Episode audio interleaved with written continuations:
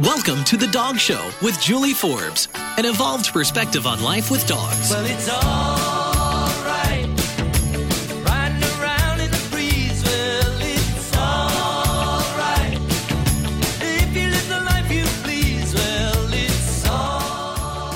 Welcome indeed to the Dog Show with Julie Forbes. You're listening to Alternative Talk AM 1150. Great show today, as always. I'm excited to talk with Kirsty Peake, who is a wolf expert. In just a few minutes, I have a couple of announcements to make before we start with Kirsty. We're going to be talking about wolves and dogs and how they are different, mostly how they are different, and uh, I'm sure some similarities as well.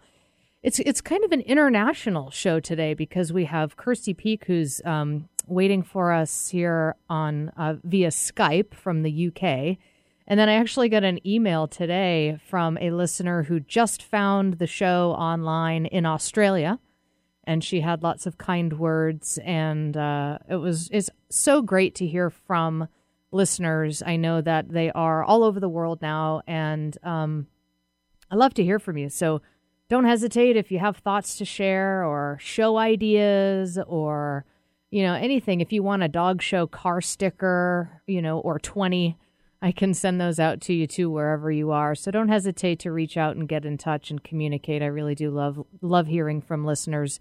Host at dogradioshow.com is the email and that gets directly to me. So, the Vashon Sheepdog Trials, one of my favorite events every year here in Western Washington, is June 9th through 12th, coming up pretty fast here, just a couple months away. Uh, the website is vashonsheepdogclassic.com. It is um, herding trials with mostly border collies on beautiful Misty Isle Farm on Vashon Island, and it is a, a wonderful weekend uh, event. You can come for just one day. You can spend the weekend on Vashon. There's local vendors, food. Uh, there's a fiber arts village that has all sorts of really cool stuff going on with wool. And then, of course, the trials are so fun to watch too. June 9th through 12th this year. VashonSheepdogClassic.com. And uh, just to let people know, uh, you know, I talk with people who listen all sorts of different ways, um, podcasts and and apps that they have on their phone and all sorts of stuff I didn't even know existed. Podcast Addict was the newest one for Androids, I think, where they were getting the show there. So if you're not listening live, um, do check out the website, dogradioshow.com. You can find all of our episodes archived there, and that's a really easy way to scroll through and, and search for topics. And then I did want to announce also uh, one of our show partners, which is Farm Dog Naturals. They are running a uh, a promotion on their relief, which is their cleaner, which is awesome. It's great for odor removal and cleaning floors and all sorts of stuff. Um, we love it. We use it in our house, and they're doing a promo where if you buy a, a new container of relief, they'll send you basically a second one free. So they it's the concentrate. So they just send you these little bottles of concentrate, and then you add water at home. So it's a, basically a buy one get one free kind of deal right now through April 20th. Uh, so that's just about another week. So go to farmdognaturals.com and check that out. There's no promo code necessary for that. Okay, so let's bring Kirsty on via Skype all the way from the UK. Kirsty, welcome to the Dog Show. Thank you, Julie. It's really good to be here, despite the fact it's very late over here. I know. What is it, 10 p.m.? 10 p.m. And you've got a couple dogs in, in the bed behind you, kind of wondering why the lights aren't out? Yeah, well, um, I'm up in my office, and uh, Millie and Rolly are in their beds behind me. Um, this is their den, so this is where they stay. Yeah. So by now they're normally going, okay, this is bedtime. Yeah. what kind of dogs do you have? They're Lakeland Terriers. Oh, cool. They're um, I've had them since I was five years old. Oh. That's a long time ago. yeah. Yeah. O- always Lakelands, huh? yes. Yeah. Cool. Yes. Yeah. Sometimes I think, well, maybe I'll get a Labrador. Wouldn't life be easier? And I'm thinking that would be boring. Yeah. Terriers, you need to have a special personality, I think, to have them. I think so too. Yeah. They, they certainly are unique and, and a lot of fun. Yes. So Yeah. you, I'm boring with them. yeah. So you are a wolf expert. I I have a passion for wolves, Okay. which means that I've done a lot of research. Um, I've lectured in wolf behaviour and ecology here in the UK at a private education center Um, I don't think I'm an expert, but I have a I have a lot of knowledge on them. I Okay. work a lot with the UK Wolf Conservation Trust, um, which has um, captive wolves, um, and we raise a lot of money for research and welfare of wolves all over the world. Um, I think we've we've raised in the last 20 years we've raised over a quarter of a million pounds sterling. Wow. So um, now you were recently awarded uh, an award from the was it the International Wolf Center?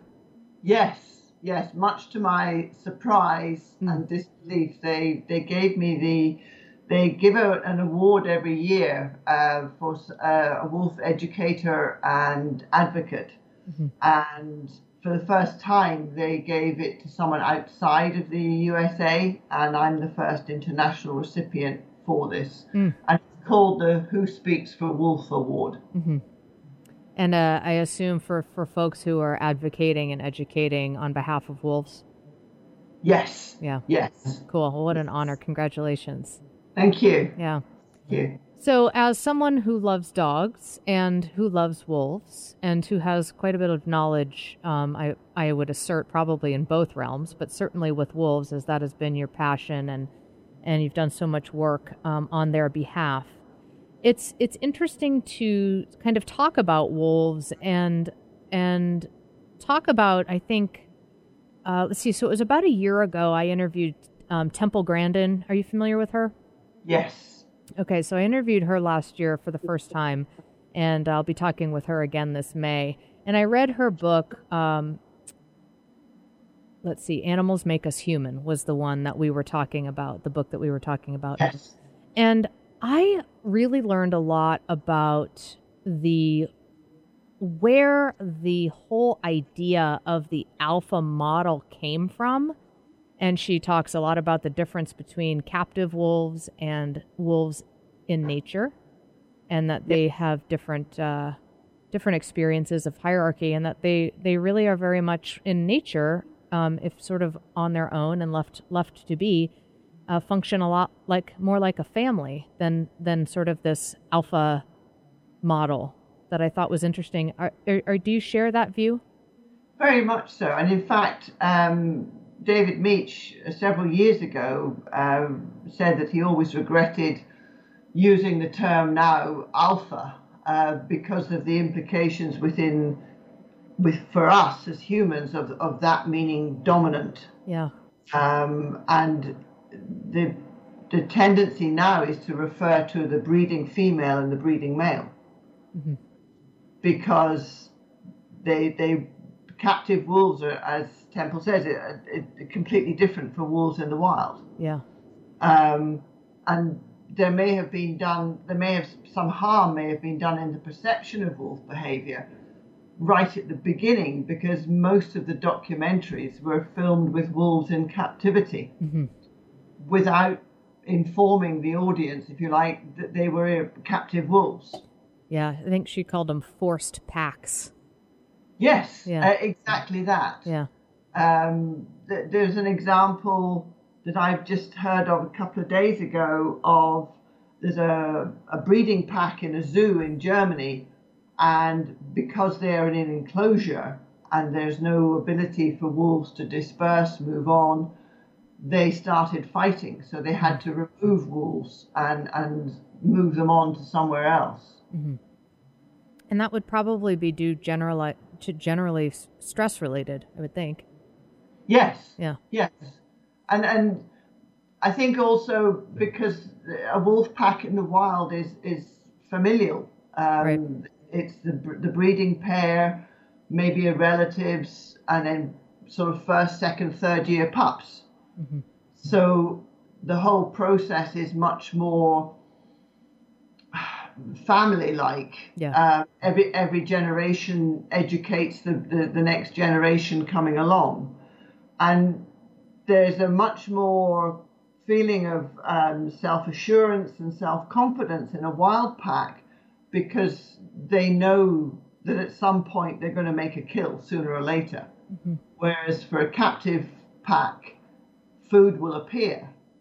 They don't have to, they've no option of hunting, no ability to earn their own living, if you like. So if you have a, to use that word, if you have a dominant male in, in an enclosure, he may well grab that food that comes in and not let anybody else have it. Hmm. Because of that's the only way he can control the food source. Yes. Yes. Yeah. Well, Yeah. that's interesting because I've thought about the. Um, I'd love to hear your perspective on this about you know feeding and, and sort of with dogs. So my expertise is in dog training and behavior, and I work with people uh, mostly in the Seattle area doing private consultations for their dogs for anything you could imagine. I mean, new we got a new puppy, or we just rescued a dog. We want to go, you know, we want to go in the right direction or they have a dog who is exhibiting some sort of behavioral challenge, aggression, anxiety, whatever. So I work with pretty much everything, all breeds. And um, That, that's, that's exactly what I do as well. I have a behavior and training practice what for dogs? for dogs. Oh, cool. Okay, cool. So that's, that's I mean, when I read read up about you, and I thought, well, here we are. We're two animal behaviorists talking together. yeah, Uh, we, um, I specialize in reactive dogs. Mm. Um, I work on in the UK. We work on veterinary referral, and we work with the emotions of the dog. yeah. hmm So I thought about this food um, thing, and that there is this. You know, as you know, I don't know how it is in the UK, but in the US, it's it's still pretty much unregulated as far as dog training, and you know, anybody can just be a dog trainer, and and there's no sort of set course to go through to to be um, qualified. And there's so many different philosophies and tools and approaches, and and there's every dog is different, as you know. Uh, every dog is a unique individual and, and should be approached as such, and not try to fit each dog into one style of training. And there's this one um, method of motivation under sort of the all positive category of of having the dog work for like every bit of um, let's let's say for the sake of the conversation although i don't generally recommend kibble um, every piece of kibble that that dog eats they have to do something for the human for it.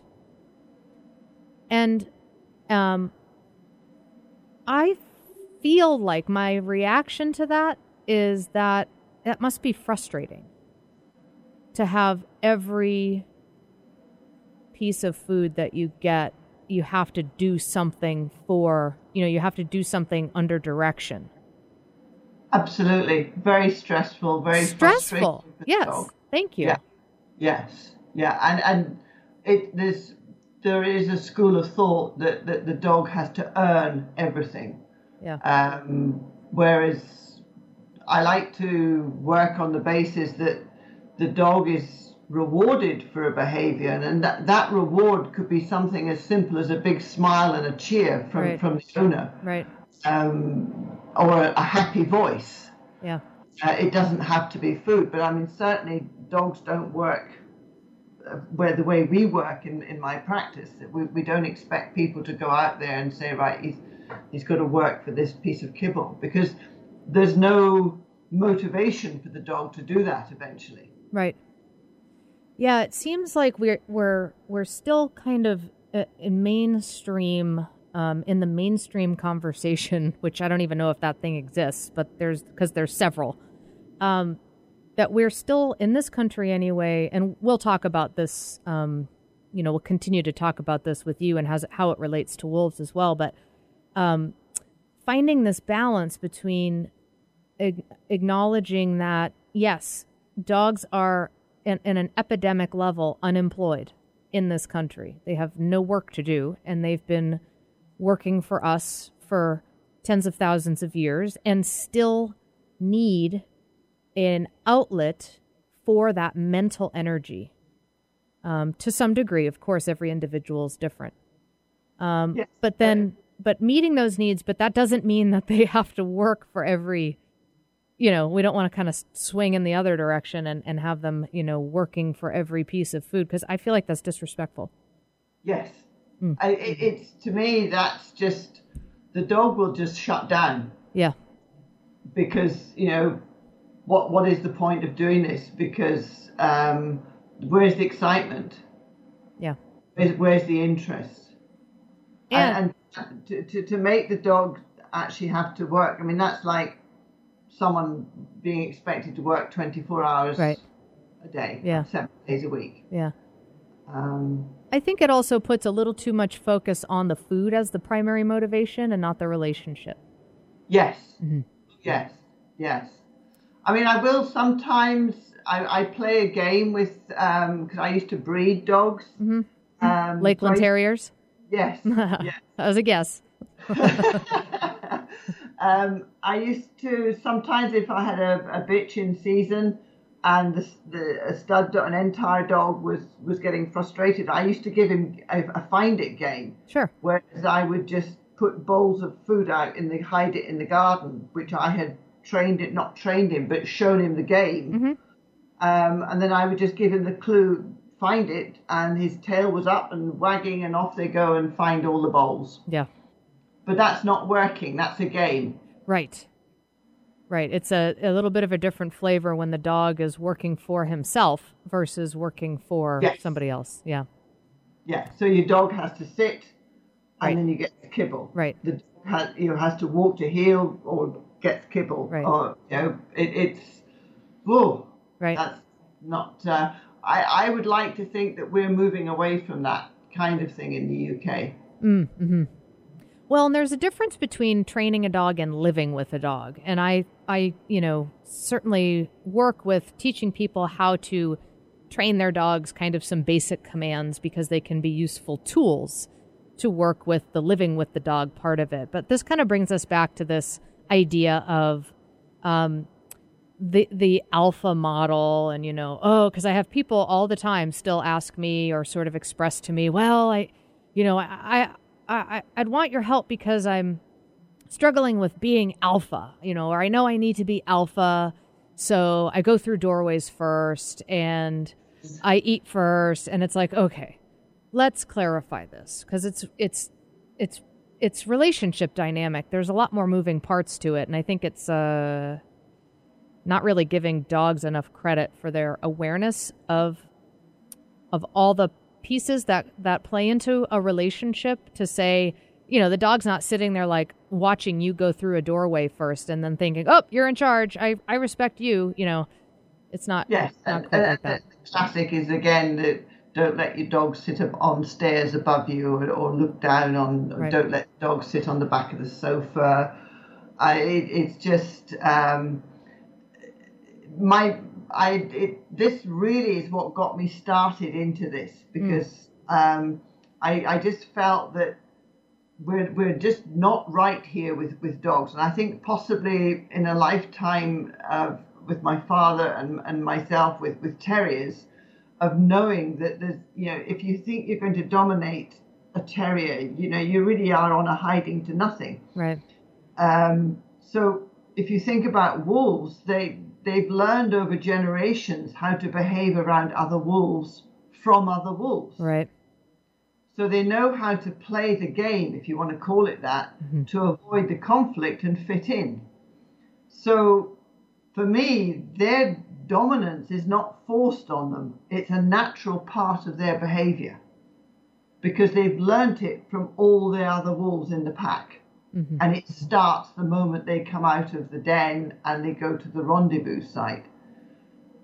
But on the other hand, dogs don't know how to play the game because there's no opportunity for them to learn from their ancestors mm-hmm. because we take them away at eight weeks and put them in another into a family unit which is a different species.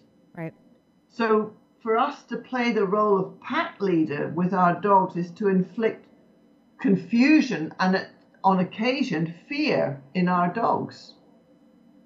It's it's like um, taking an al- taking one of us and putting it in with a, a, a group of aliens. We have no idea how to behave. It's up to us to guide the dog Right. to show what is acceptable in a human world, but remembering that everything that they're doing is completely natural in a canine world.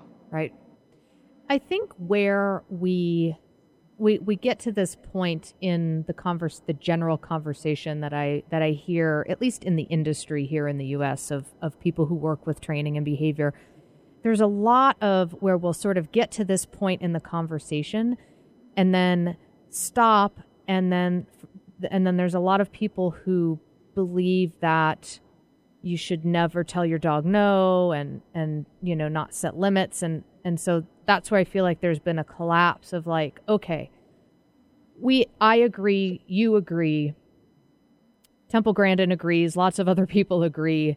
This whole alpha model is actually not really accurate as far as wolf behavior goes and wolves in the wild wolves in their natural setting. And and yet it's been taken and taken and run with in the dog training industry. And and it, there's such a disconnect for people like oh i have to be alpha. Well i don't really know what that means. What does that mean?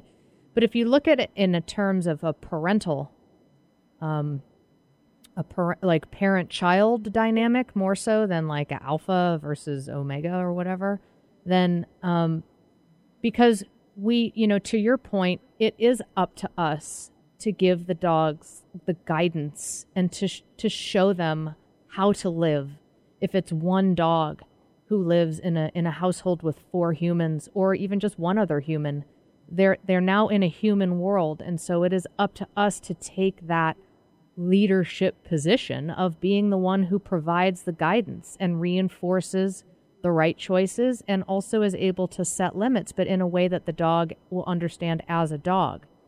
So it's not that we only interact with them in a way that's that's rewarding. I think that dogs if you watch dogs interacting with each other, I mean it's okay to say like, "Oh, hey, like don't do that. That's disrespectful." Like how do they Okay, so I have a specific question for you.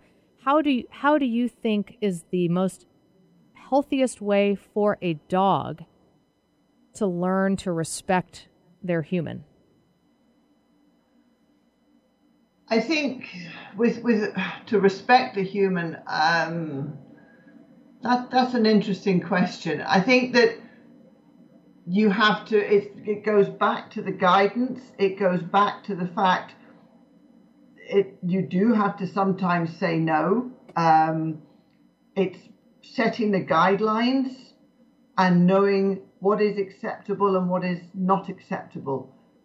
I think where the confusion has come is a lot of between the positive um, reinforcement and negative reinforcement. Mhm. Negative reinforcement does not mean punishment. Right. So, an example I would give of that is that the classic one of a puppy uh, that bites, do puppy biting. Right. Um, and it gets an awful lot of positive reinforcement because the owner bends over, picks it up, puts it down, and says, No, no, you mustn't do that. Right. so the dog goes, Great, I've got attention. So it's Right. straight back in there. Sure. But if what I say to my clients is if, if you actually just get up and walk out the room and shut the door on the pup, count to 10 because that's as much as the but if after 10 the pup will forget why it's been the door's been shut on it go back in again and if it does it again walk out again the pup learns that that is not that's a negative reinforcement because he is not getting anything back from the owner for, for doing that so he thinks okay this is not rewarding behavior so i won't do it Right. so the dog starts to learn to respect the leader, if you like, Right. the, the, the guider, the, the guide, the person who is guiding them, Right. because there are guidelines, but they're not held in place by punishment. Right. They're held in place by positive reinforcement of the good stuff and negative reinforcement of what you don't want. Right. Cause and effect. Cause and effect. Yeah. You know, I learned that um, that technique for jumping up, and I love it. Walking out like abruptly out the door, and then the dog's like, "Oh, where, where'd you? What? like I was so excited to see you. Where'd you go?" And then you walk back in, they do it again. Ah! As soon as they put their paws on you, you fly out the door, and they're like, "Huh!" And so it's a, it is a, a consequence for them. It's like, hey, it you know when you jump on me, it's almost like I get sucked out of the house by a vacuum. So, and so then the dog figures out, okay, I'm super excited to see you, but every time I jump on you, you fly out the door, and and that does not work for me. That's not what I want. I want you, and so they learn to control themselves. That's right. I learned that from I learned that from John Rogerson. Oh, yes.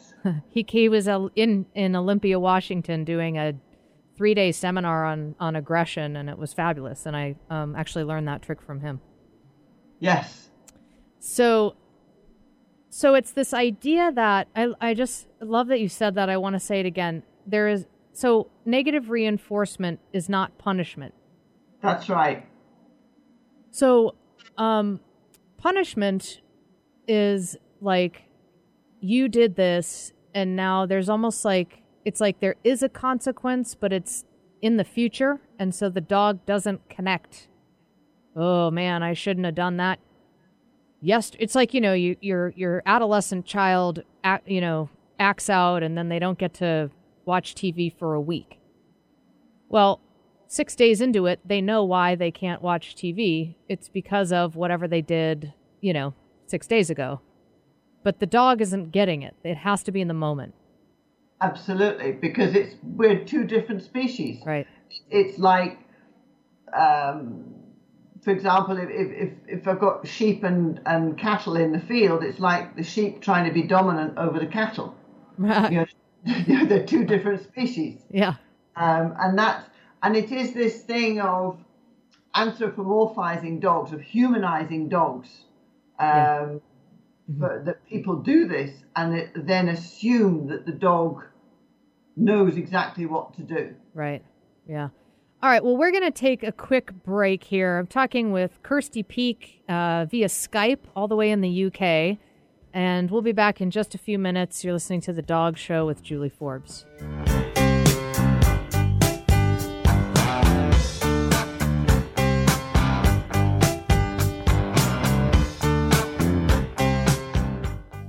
This is Julie Forbes. I'm excited to tell you about Farm Dog Naturals, a company that handcrafts herbal remedies for the all natural dog. Quality and integrity are must haves for anything that I recommend. Certified eco friendly and cruelty free, their products address issues like stress and anxiety, itching, hot spots, crusty noses, as well as pet urine, stains, and odor. Farm Dog Naturals is guaranteed, and I'm so happy with the results I'm seeing. Shipping is available worldwide from their website, farmdognaturals.com, or you can ask for them at a retailer near you. Again, that's farmdognaturals.com. Eric, people ask me to help them with all sorts of doggy challenges. I can only imagine. Oh, yeah. Dogs jumping on guests, new puppy questions, behavioral challenges like fear and aggression, even dog food sensitivities. You name it, and I've probably worked with it. But can you help people even if they don't live in Seattle? Absolutely. I've had great success with phone consultations and have even Skyped with people and their dogs from all over the country. Every dog should be approached as a unique individual. I've talked about this over and over again on the show. That's one of the parts of working with dog training and behavior that I love the most. Every client is different. If you're listening and you need help with your dog, just get in touch. I'd love to get you pointed in the right direction and answer all of your questions. Email me, host at dogradioshow.com. That's me, Julie Forbes, host at dogradioshow.com. I look forward to connecting. Wait, dogs can use Skype? We're really living in the future. This is Martha Norwalk.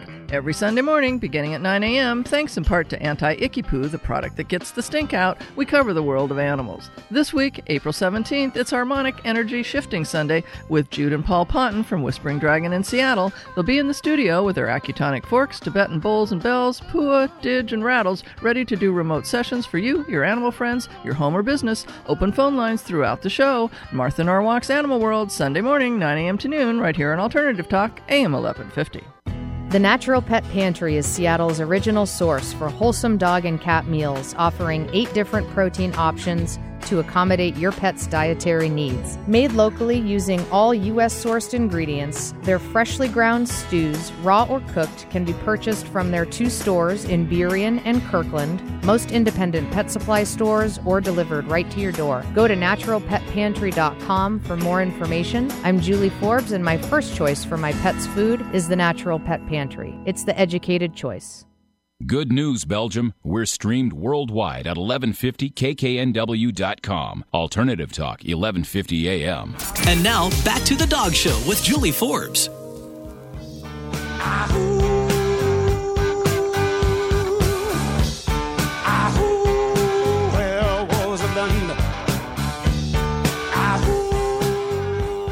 Probably the best application of that song so far, because I've heard that one a number of times over the years.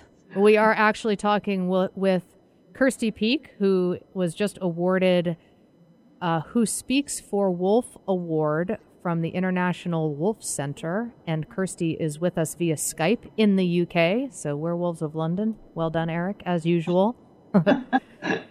so, Kirsty, welcome back to the Dog Show. Thank you. So if you've missed any part of this episode or any of our over 270 episodes, you can find us online. No, 370. Eric, that's how many we've had. I'm, I'm like 370, really?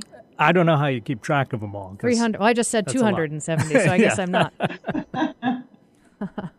370 something episodes. You can find them all archived on our website, dogradioshow.com. You can also find them on our Facebook page, The Dog Show with Julie Forbes, and of course on iTunes as a free podcast.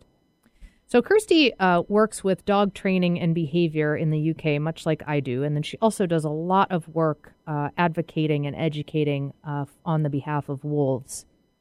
And so, we're talking about, I feel like we could be here for a few hours, but Yes. the show is only an hour long and it's 10:30 p.m. now in the UK, so it's good that that's not an option.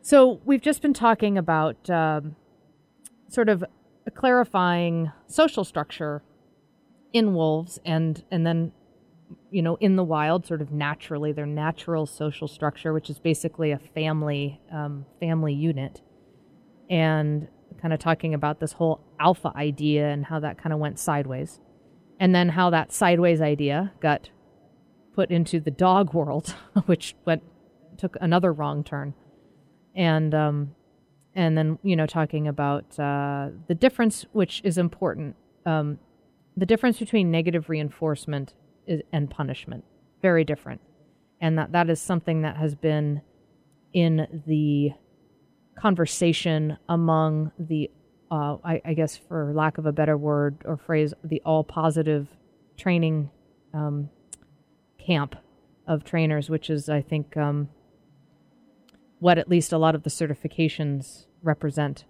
is that they say, you know, oh, punishment, punishment, punishment, and, you know, no, no, no, don't ever tell your dog no, you know, don't punish your dog, but that there is a place for negative reinforcement is how the world works, right? That's how we learn where there are limits. It's what makes us think. So, one of the things that I tell my clients, and Kirsty, I'm curious to hear your thoughts on this, is the kind of the function of negative reinforcement in the world, and that it's what makes you, you know, you stop and think, makes you think, Oh, yes.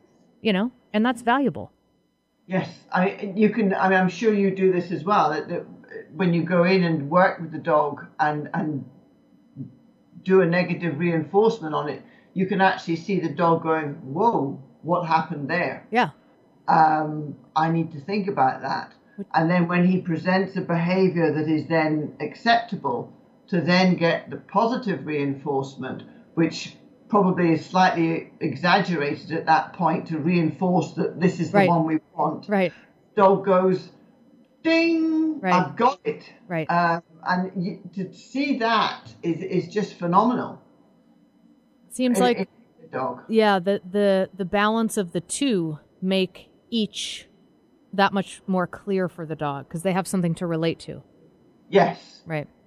Yeah. So, um, now we were taught there was something that we had talked about. I think it was maybe during the break that I wanted to get to about the human impact on dogs and and and uh, also like as far as evolution goes and kind of what makes dogs dogs and wolves wolves. You know, from your perspective, having a deep understanding of both species um, one that came from the other is the most widely accepted theory in science, as far as I'm as far as I understand.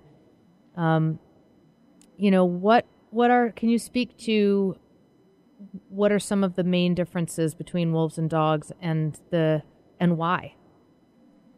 Well, I think that the, the main difference, I suppose probably the biggest difference, is the brain capacity and decision making abilities. Um, wolves work on a very much a sort of a cost versus benefit when they're hunting. So they make decisions that, that really the dogs don't. Um, if you think about when a, a one out of eight hunts will be stopped by the wolf because they're not they realize that, they, that it's not worth carrying on because the cost of it is not going to meet the benefit. Um, if you get a, a, um, a dog that has a chase instinct, he will just keep chasing. Right. Fact- To a you know, fault. to a fault. Yeah. Yes. Yeah. Um, it's he's not in, he doesn't need to kill this animal to eat it or anything like that. But there are still the traits in there. The motor pattern, if you like, is still there to chase. And hey, it's fun. Right. Um, and that's something where I live here in Dartmoor National Park. We have a quite a big problem with with um, sheep being chased by dogs Yeah. um, and and you know, I I can remember, and I think the the classic I had was a client with a Weimaraner, Mhm.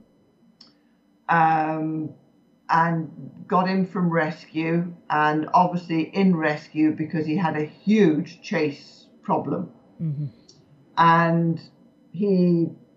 The, the, the owner, his owner ended up writing an awful lot of checks to farmers for their sheep.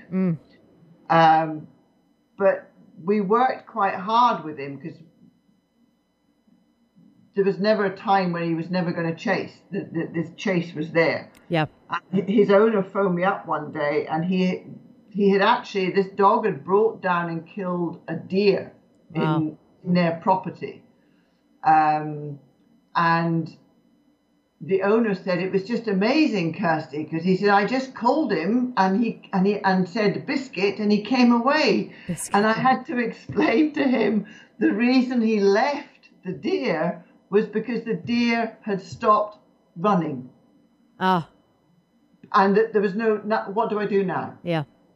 So it, oh, Dad's got a biscuit. I'll go off and have a biscuit. Right. Yeah. and it, it's that kind of thing. Um, we, we live in a thatched house, and, and occasionally you'll get a spider running across the carpet, and one of the dogs will flatten it, Sure. and then he'll take his foot off it and say, "Go on, then run again." um, and that's the anthropomorphizing. But they're actually Right. waiting for it to run again so they can do something. Yeah. So that that's the sort of the, the difference. Um, the wolf will think, "No, I can't do that. This is getting too complicated," and stop. The dog will just carry on. Yeah, you had said that um, wolves have all of the the drives all in in balance. You know, herding and and chasing and guarding and hunting. You know, and all of those things. And and where we have sort of um, pulled out the the various drives that make a wolf a, a functional, balanced animal in the wild and allows them to survive. And we've accentuated them in dogs to where, in some cases, they are um, so intense that it's just my, you know the dog has no control. It's been amplified too loud almost.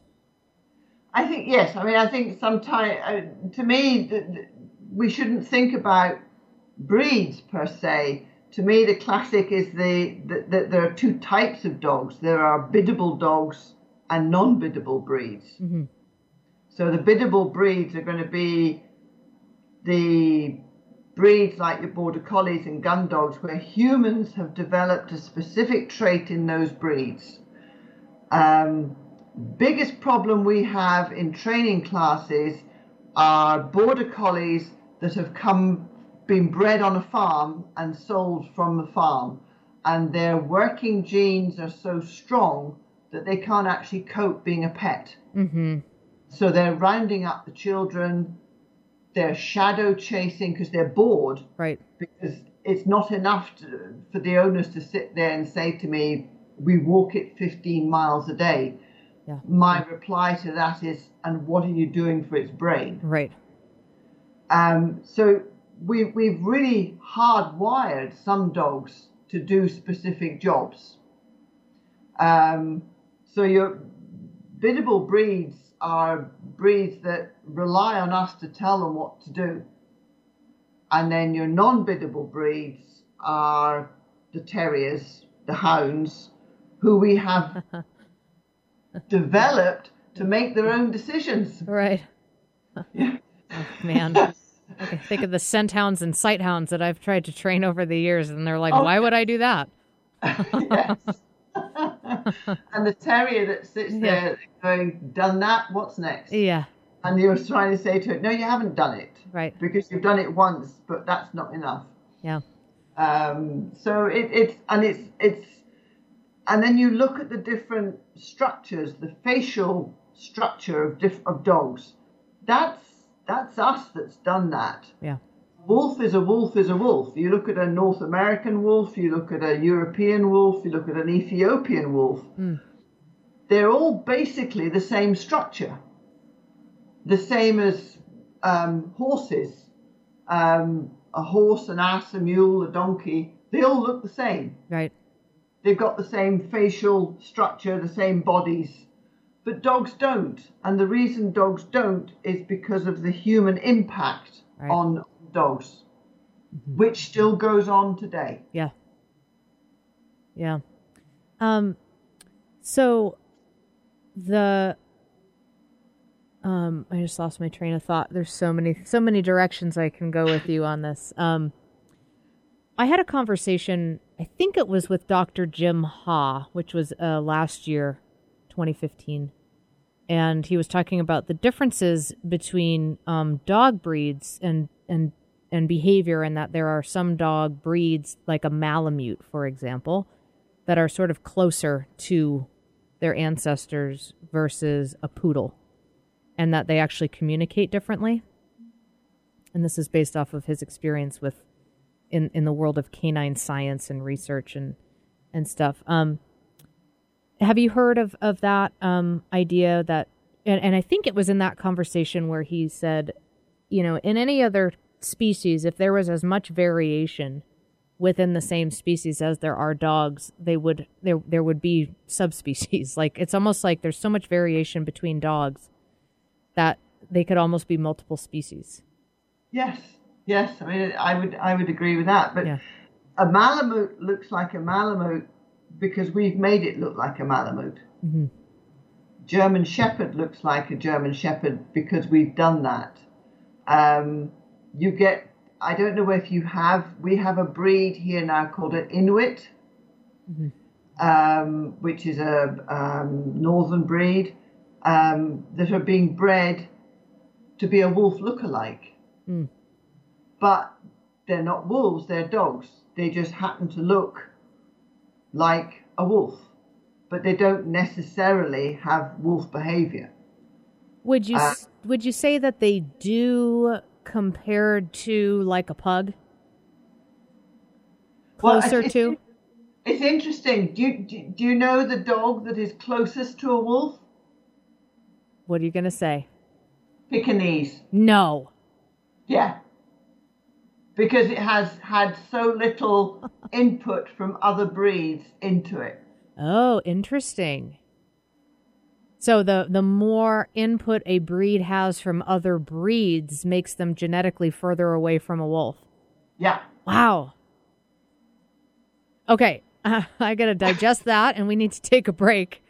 We're talking with Kirsty Peake via Skype in the UK. She is recently awarded the Who Speaks for Wolf Award from the International Wolf Center, and she's also works with dog training and behavior in the UK. We're having a great conversation. We'll be back in just a few minutes. You're listening to The Dog Show with Julie Forbes.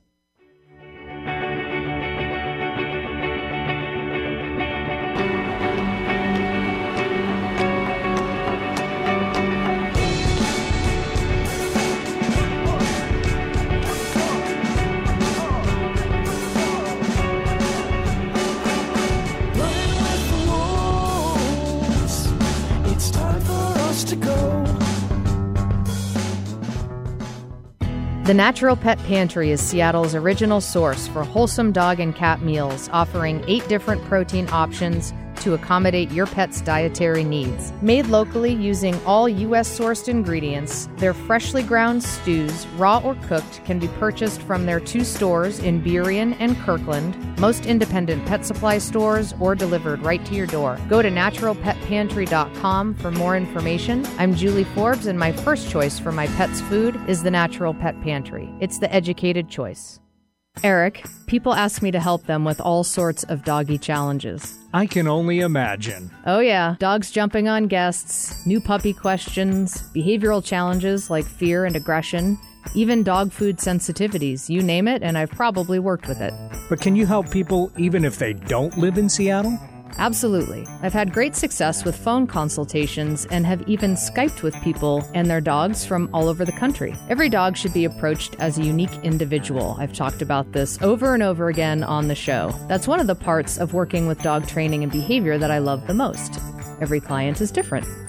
If you're listening and you need help with your dog, just get in touch. I'd love to get you pointed in the right direction and answer all of your questions. Email me, host at dogradioshow.com. That's me, Julie Forbes, host at dogradioshow.com. I look forward to connecting. Wait, dogs can use Skype? We're really living in the future.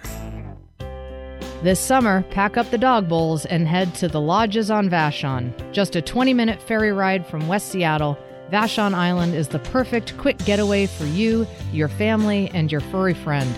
The Lodges on Vashon has 16 freestanding contemporary lodges, two communal spaces, and plenty of outdoor space to enjoy with your pooch. Go to lodgesonvashon.com for more information because sometimes your dog needs a vacation too. Spread the word. Your favorite shows are on Alternative Talk, 1150 AM. And now back to the Dog Show with Julie Forbes.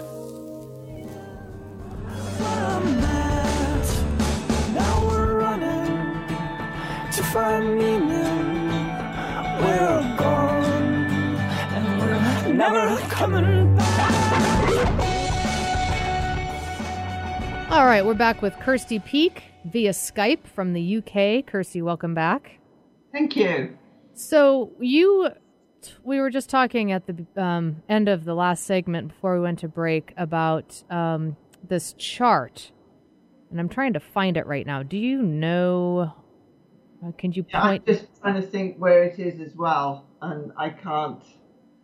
I've I've got it somewhere. Okay, well maybe um, you can email it. Uh, we can, Yeah. and then I'll share it on our Facebook page, and and I'll, I'll kind of post about it in case people are interested in it. So you said which which dog breed is genetically closest to the wolf? I thought, well, it's probably not the obvious, you know, Malamute, Husky. No, Pekingese, because it is has not it is the Pekingese is the Pekingese, and it's not been that breed has not been influenced by other breeds to become. It's like we have we have a few different dog breeds, but like one of them is Australian cattle dog. So Yeah. and there's um, all sorts of different types of dogs that that were put together to make the cattle dog. Yes. Um, yes. Whereas Pekingese just a Pekingese. That's right. Mm. Yeah, and, and bred for years in China. Mm. And nothing's come in to to change it. Yeah. So we were speculating that because neither of us have worked with very many Pekingese, if any, if we can remember, um, in our profession of working with dog training and behavior, that that would mean then that, and I'll be curious if anyone listening that's a Pekingese enthusiast, please let, get in touch, host at dogradioshow.com and let me know what you think. That they must be pretty balanced as far as their drives go, so they don't have a really uh, accentuated um, chasing instinct or you know anything like that. Um, that they must be pretty balanced. We would, I guess, kind of guess or assume. Yes, assume. that, that would be. I, I've never had one, and neither have my colleagues in the practice. We, Yeah. we, we just haven't. But we've had we've had pups in, in classes, in, in dog training classes, but never with a behaviour problem, and they've been remarkably easy and just get on with everything. well, there you go. Yeah. Too bad about the uh, brachycephalic and the health problems, Yes. then probably, huh? Yeah. Man. That, that's, Hmm. if you like, that's the influence. I hate to say it, the influence to a certain extent, the show world Right. on on the breed, Sure. um, because that's what they want. Yeah. Why I don't know. I know. Because the dogs end up suffering, and it's just sad to see that. So, Yeah. so Kirsty, we um, we have just a, a few minutes here. Um, I can't believe it. It's been such a such a pleasure to talk with you, and, and thank you for your work that you do with both dogs and wolves.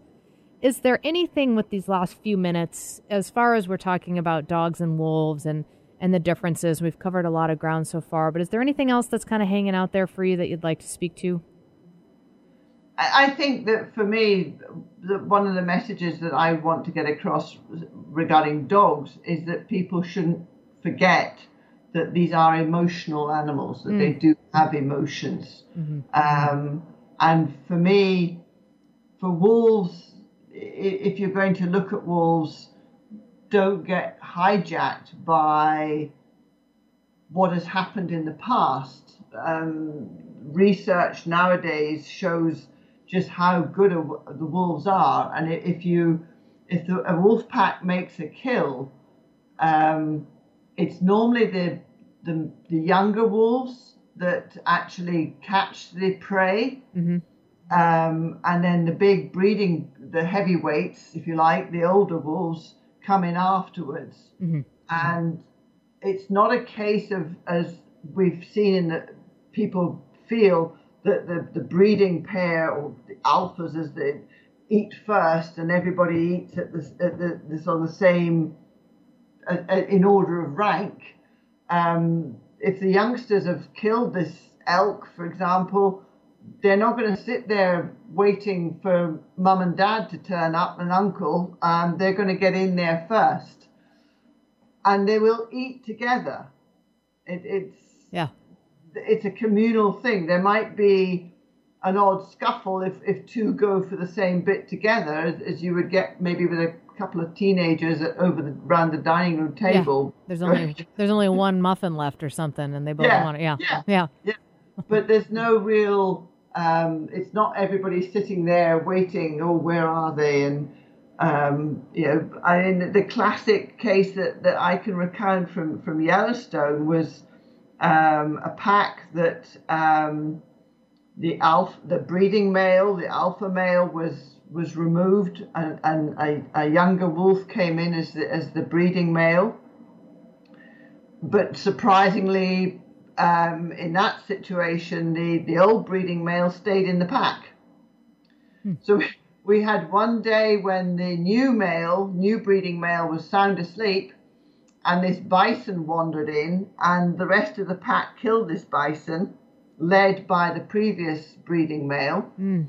And they were all feasting on this when the other one woke up and came in and said, How did this happen?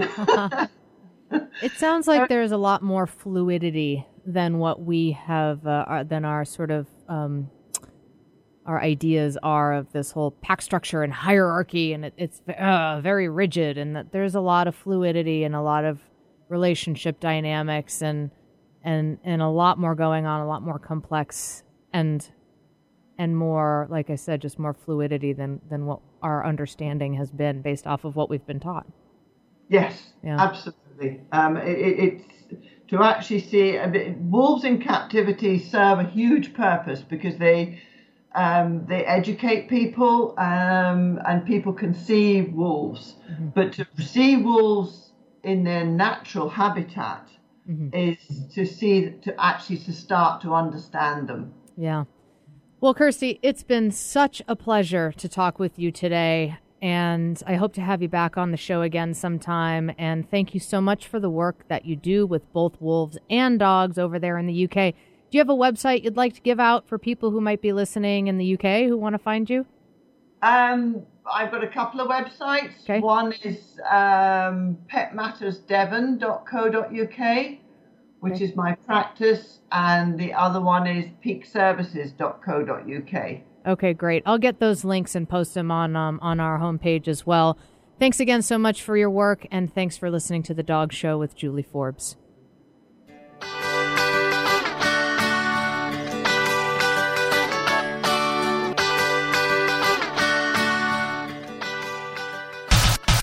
You've been listening to The Dog Show with Julie Forbes, Wednesday afternoons at 2 on Alternative Talk 1150 AM. Never miss another episode. Listen to our podcast online at dogradioshow.com or download them for free on iTunes or SoundCloud.